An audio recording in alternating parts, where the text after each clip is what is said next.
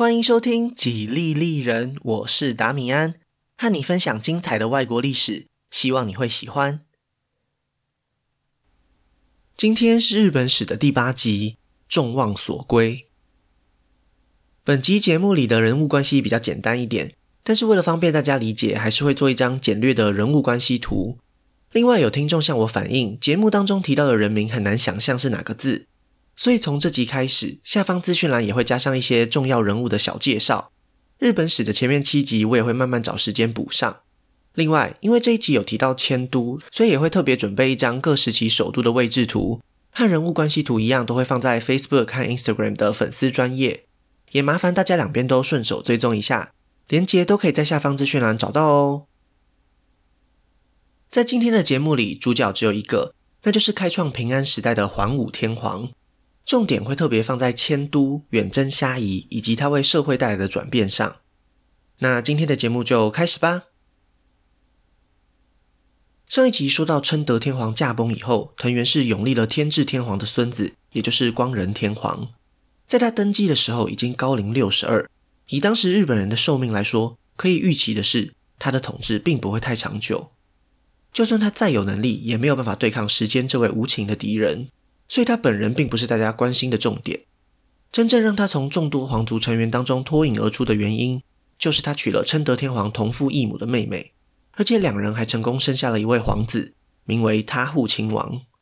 换句话说，只要他护亲王将来能够顺利接班，天智和天武这两条血脉就可以完美的结合在一起。至少对称德天皇来说，这已经是没有办法的办法了。然而，永历光仁天皇的藤原氏心中另有盘算，因为在光仁天皇的众多皇子当中，其实还有另外一位青年才俊，叫做山部亲王。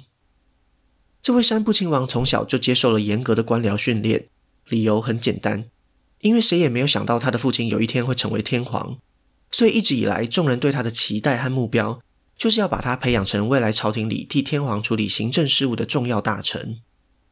在他父亲光仁天皇登基时，山部亲王才三十出头，不管从年龄还是能力上来看，他都比父亲还更适合当统治者。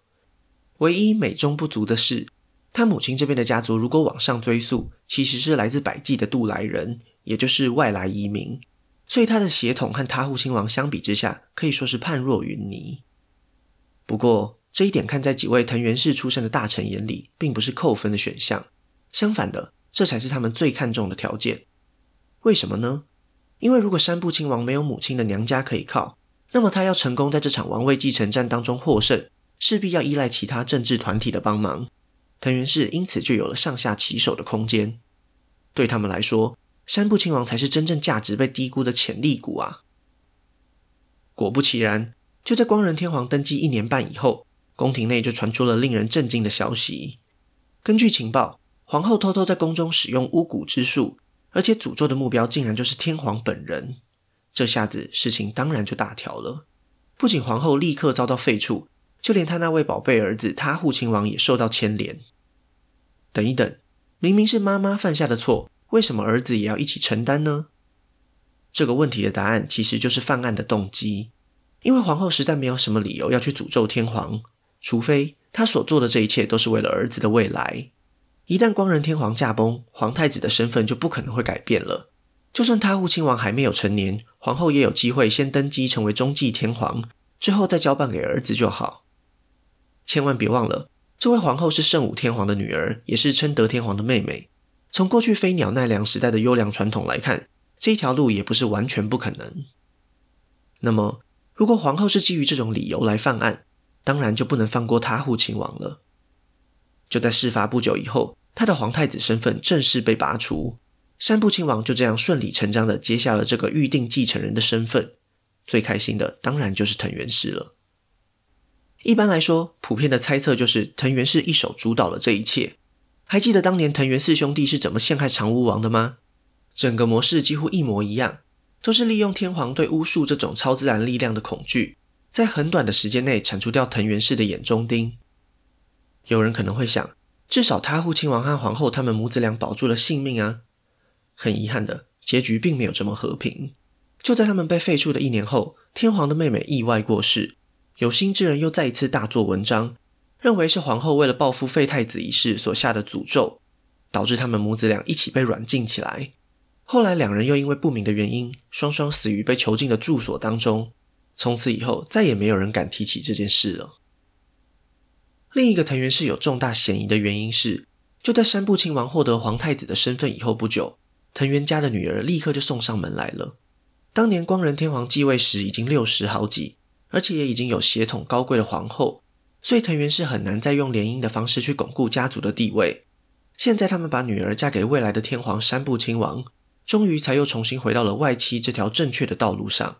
他们只需要静静的等待山部亲王上位就好。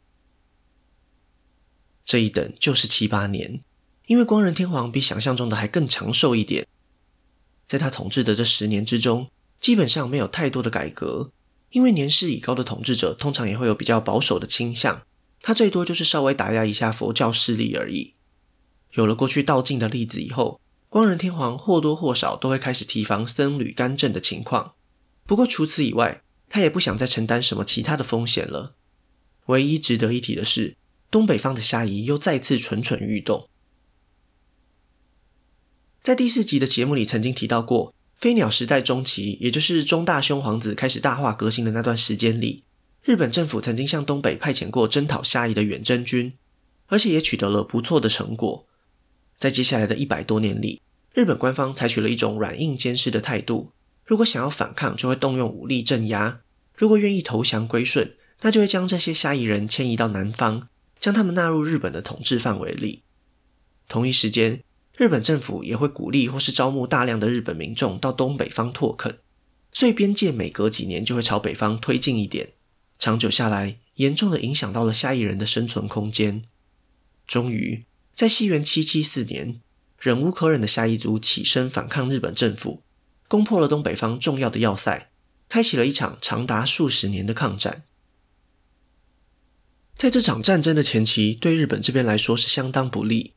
到了西元七八零年，连原本已经接受招降的下一族都决定反叛，对边界造成了非常大的压力。面对这种窘迫的情况，日本当然也不想要放任局势恶化。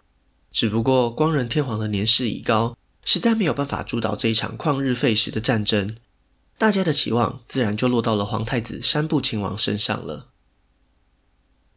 这个时间点对山部亲王来说，其实是一个千载难逢的好机会，因为就在不久以前，那几位扶植他当上皇太子的藤原氏大臣们都相继过世。本来山部亲王还很担心这几个老家伙可能会对自己指指点点，光是用想的都觉得难以忍受。而且他们在政坛打滚这么多年，其中还有两位是自己的岳父。如果要完全无视他们，实在也是说不过去。现在他们都已经躺进棺材了，藤原氏家族里剩下的成员大多数资历尚浅，并不像父执辈们那么有影响力。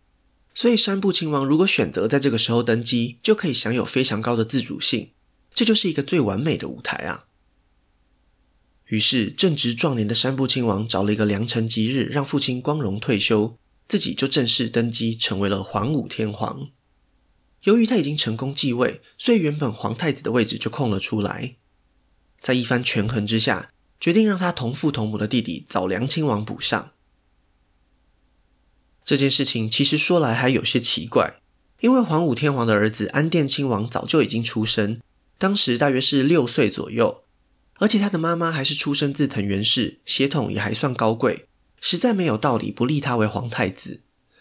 唯一可能的解释是，在这个新政权还不算稳定的时期，如果桓武天皇不幸驾崩了，继位的天皇年纪又太小，国家就会承担比较大的风险，所以最后还是让弟弟早良亲王接下了这个重责大任。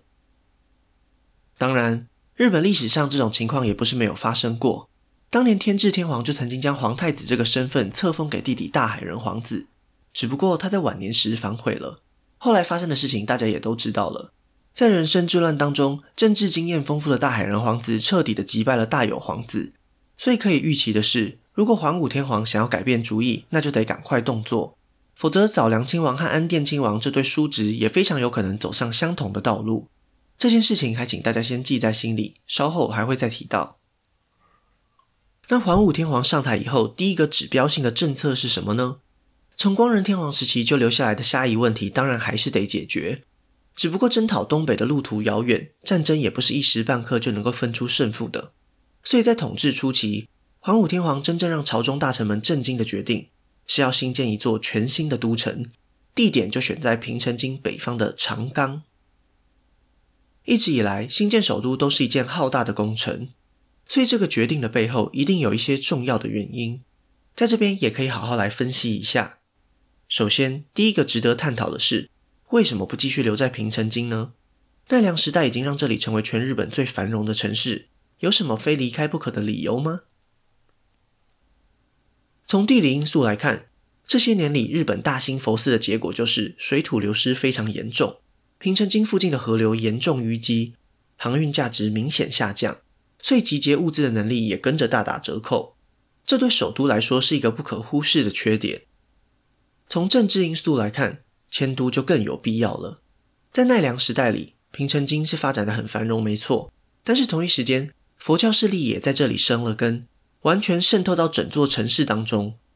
在当时，很多寺庙都和氏族之间产生了错综复杂的关系。那些没有机会继承家业的贵族子弟，往往都会出家成为僧侣，透过另外一种身份来影响国家的走向。从上一集道尽的例子就可以看出，佛教和政治这种密不可分的关联性。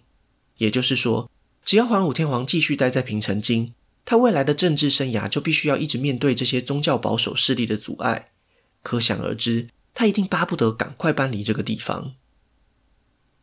那又为什么会选在长冈这个地方呢？同样的，在地理上和政治上各有一个主要的原因。首先，长冈京的周围有三条河川通过，可以直接连接到濑户内海，水路运输非常发达。再者，这里的居民之中，外来移民的比例非常高。还记得吗？桓武天皇的母亲就是外来移民的后代，所以对他来说，这里能够提供一定程度的安全感。再加上藤原氏也和长冈附近的氏族有姻亲关系，未来想要推行什么政策都会比较顺利。基于以上两点，新的都市计划就这样拍板定案了。当桓武天皇做了这个决定以后，在朝廷里产生了非常两极的看法。就如同前面所说，藤原氏可以因此得利。当然，就站在了支持天皇的这一边。不过，对其他氏族来说，这其实是一件非常麻烦的事情。他们不仅要重新适应环境，过去在平城京里累积的资源和人脉也会变得毫无意义，所以他们都纷纷表达了强烈的抗议。只可惜，桓武天皇心意已决，他将兴建长冈京的任务交给了他非常信任的大臣藤原种继，甚至为了表明自己的决心。在开工后不久，就把办公的地方搬到了这一座还没盖好的都市里。然而，除了朝中那些不被皇武天皇重视的大臣以外，还有一位重要人士对迁都非常不满意，那就是未来有机会成为天皇的皇太子早良亲王。就如同其他贵族子弟一样，在父亲光仁天皇登基以前，他们兄弟俩一个被培养成为政治官僚，另一个就被送进寺庙里出家。目的是为了让他们家族在各个重要领域都有关键人物可以发挥影响力，所以早良亲王其实有很长一段时间都在东大寺里负责主持重要的佛教仪式。这样的渊源让他对哥哥的决定非常不谅解，因为桓武天皇打从一开始就打算要杜绝佛教势力的影响，不但拒绝在长冈京里增设新的寺庙，也不愿意让平城京里那些旧有的佛寺搬迁，可以说是一点面子都没有留给弟弟。但是哥哥毕竟还是天皇，而且可能是奈良时代里最不需要和别人分享权力的天皇，又怎么会听得进去早良亲王的建议呢？就这样，一股怒火压抑在他的心里。既然没有办法发泄在哥哥桓武天皇身上，那针对他的手下总可以了吧？负责监督长钢筋工程的藤原种继就这样成为了早良亲王怨恨的对象。两人之间不和的传言也很快就甚嚣尘上。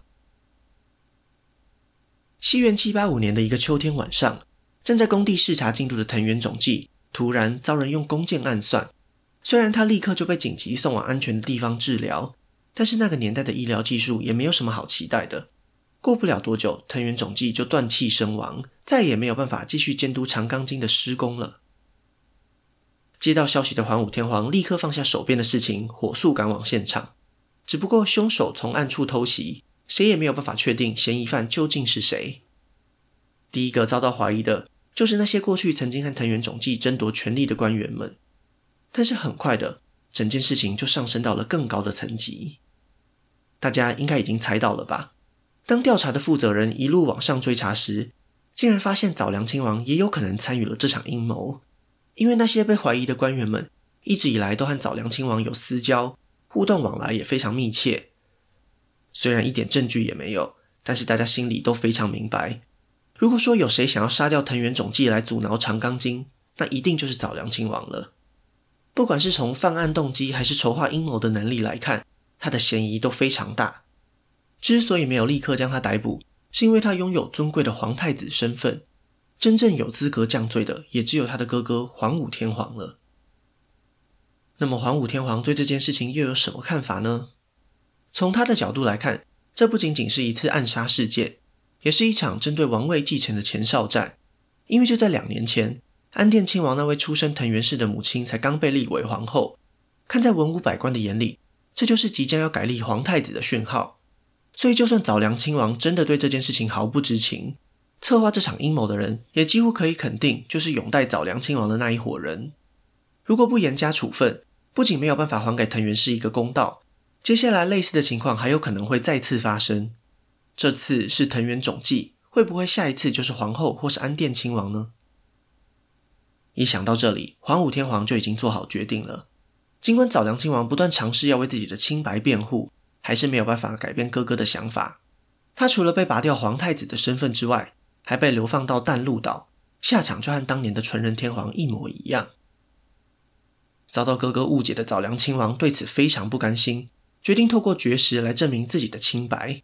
最后就在被押送的途中活活饿死了。另一边，安殿亲王也成功受封成为皇太子，这起事件才终于落幕了。虽然藤原种继已死，但是桓武天皇的计划并没有。长冈京不久后就重新复工，天皇的注意力也转移到了东北方的虾夷身上。在经过了几次成功的政治清算以后，桓武天皇总算是牢牢掌握权力了。既然可以确保内部稳定，那就是发动大军征讨虾夷的时候了。西元七八九年，日本政府下达命令，在靠近前线的几个令制国内招募士兵。全部加起来是一批超过五万人的大部队，甚至比当年藤原仲麻吕想要用来攻击新罗的军队还要多。不过，虽然这个数字看起来非常具有优势，现实的情况却没有这么理想。一方面，这些部队不可能同时进攻，因为当时的日本还没有那么强大的后勤补给能力；另一方面，下一族之中也出现了一位非常具有军事才能的领袖，他的名字叫做阿低留维。这位阿低留维的出生背景是什么？在日本史书当中并没有详细的记载，在这一年的战争中才第一次提到这一号人物。不过他一登场就让日本军队吃足了苦头。他率领的小部队大概只有三百人左右，但是他们的敌人却是日本朝廷超过四千人的先锋部队。阿低留维知道，如果正面对决，就算他们虾夷族的勇士再厉害，早晚都会被歼灭。所以他一开始就打算诱敌深入。将日本军引诱到完全陌生的环境里，最后再给他们致命的一击。这样的战略非常成功，日本军还以为虾夷族真的这么不堪一击。等到他们发现情况不对时，虾夷族的援军早已切断了他们的后路。在被前后夹击的情况下，人数较多的日本军竟然打输了。根据第一次战斗后传回去给桓武天皇的报告，日本朝廷这边阵亡了一千多人，另外还有两千多人受伤。而他们的战果只有斩首了八十九名虾夷族战士。桓武天皇一看，差点没有被气死。这种程度的伤亡，竟然只换掉不到一百位敌军，看来真的是太小看这些虾夷族了。于是桓武天皇决定立刻撤换主帅，先暂时重整旗鼓，等到适当的时机再重新展开大规模的进攻。对外战争不顺利还稍微可以理解，但是新建长冈京的进度缓慢，就让桓武天皇非常苦恼了。说也奇怪，就在早良亲王死后，桓武天皇开始感觉到身体不适，常常到了深夜，他还是辗转反侧，久久不能入睡。而且从征讨虾夷族的前一年开始，桓武天皇身边的人一个个像是接力一样的离开了他。最早是他的妃子，再来是他的母亲，最后就连生下安殿亲王的皇后也无法幸免。连续三年，每一年都有人死去，不免让人开始怀疑，是否真的有一股超自然的力量在背后作祟。接下来的几年里，日本各地也传出了许多灾情，不止天灾人祸不断，就连皇太子安殿亲王也染上了一场大病。终于，桓武天皇开始相信，这一定就是他弟弟早良亲王的怨灵来报仇了。西元七九四年，长冈京的周围连日降下大雨，造成了严重的大洪水。不要说是新建的工程了，就连一般的交通运输都有困难。所以朝廷之中又再次出现了反弹的声浪。这一次，桓武天皇也不得不妥协了，因为就连他自己都不想再继续待在这个地方。一方面是为了躲避早良亲王的怨灵，另一方面也是为了远离家人过世的伤心地。桓武天皇决定舍弃长冈京，首都建造计划正式终止。新建十年的首都要这样半途而废，当然不是一件容易的事。最现实的问题就是，难不成桓武天皇要搬回去平城京吗？当初困扰着天皇的那些烦恼，一个都没有解决。河川依旧淤积，平城京里也依旧存在着各种盘根错节的佛教势力，所以要搬回去是绝对不可能的。于是，桓武天皇下令让大臣寻找一个合适的地点，终于在几个月后得到了一个令人满意的答案。在长冈京的东北有一块风水宝地。根据从中国传到日本的阴阳五行学说来看，这个地方非常符合四神相应的特点。也就是说，周围的地形可以找到相对应的四神兽，分别是朱雀、玄武、青龙、白虎，可以有效地守护这座城市。从地理上来看，这个地方也有不少优点，因为此处的地势较高，并不像长冈京一样容易受到洪水的影响。而且附近也还有一条具有航运价值的河流，交通算是非常便利。桓武天皇看了非常高兴，就决定在这里重新建立一座新的首都。在这个怨灵作祟、北方战乱又还没有结束的时刻，这座城市的名字基本上就代表了桓武天皇以及同时代日本人对他的期待。没有错，这里就是日本未来一千多年的首都平安京，也就是现在的京都。所以在日本历史的分歧上，从决定迁都平安京的这一年开始，奈良时代终于画下了句点，正式进入了长达数百年的平安时代。在处理好首都的选址问题以后，桓武天皇终于可以投入全部心力来解决虾夷问题了。这一次，他提拔了一位骁勇善战的将军，叫做板上田村麻吕，并且授予了他一把象征天皇权威的宝刀。确保一路上所有的军队都会服从他的命令，也差不多是在这几年内，桓武天皇都会给这些攻打下邑族的将军一个响亮的封号，就叫做征夷大将军。在未来日本史的故事当中，这个称号还会再出现无数次。它的起源就是在这个时候。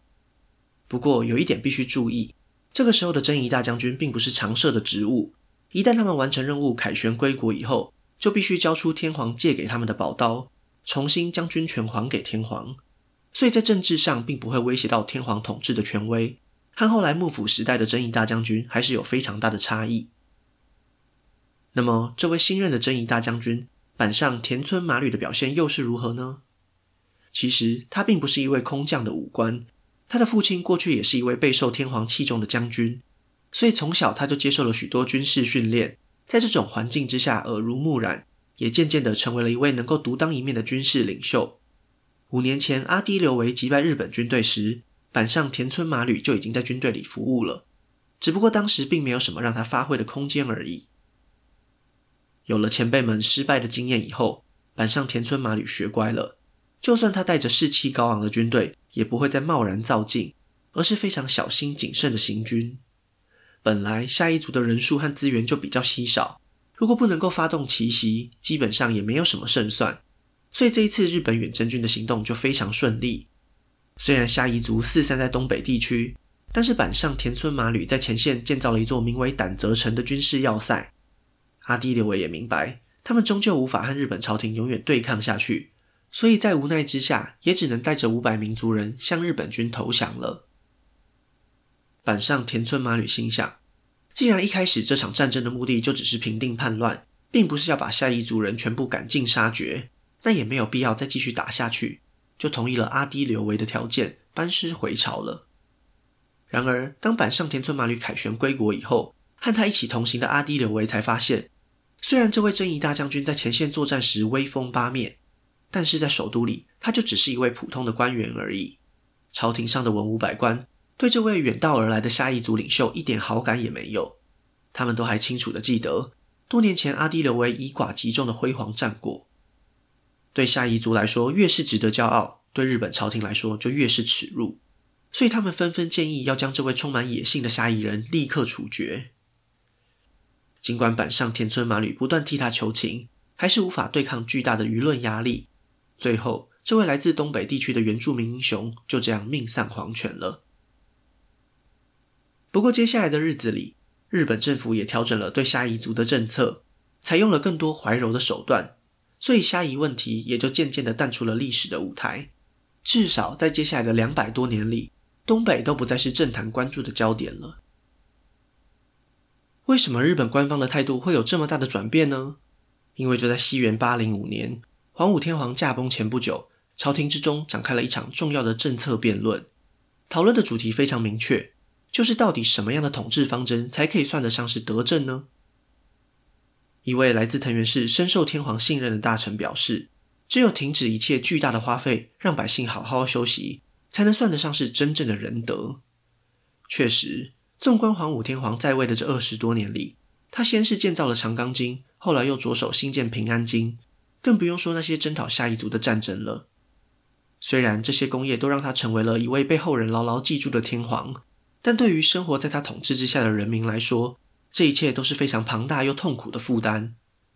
好在桓武天皇也不是没有自知之明，当他听到这位大臣的谏言以后，在人生最后的阶段里，好好检讨了自己的所作所为，终于决定痛改前非，大幅度调整了国家发展的方向。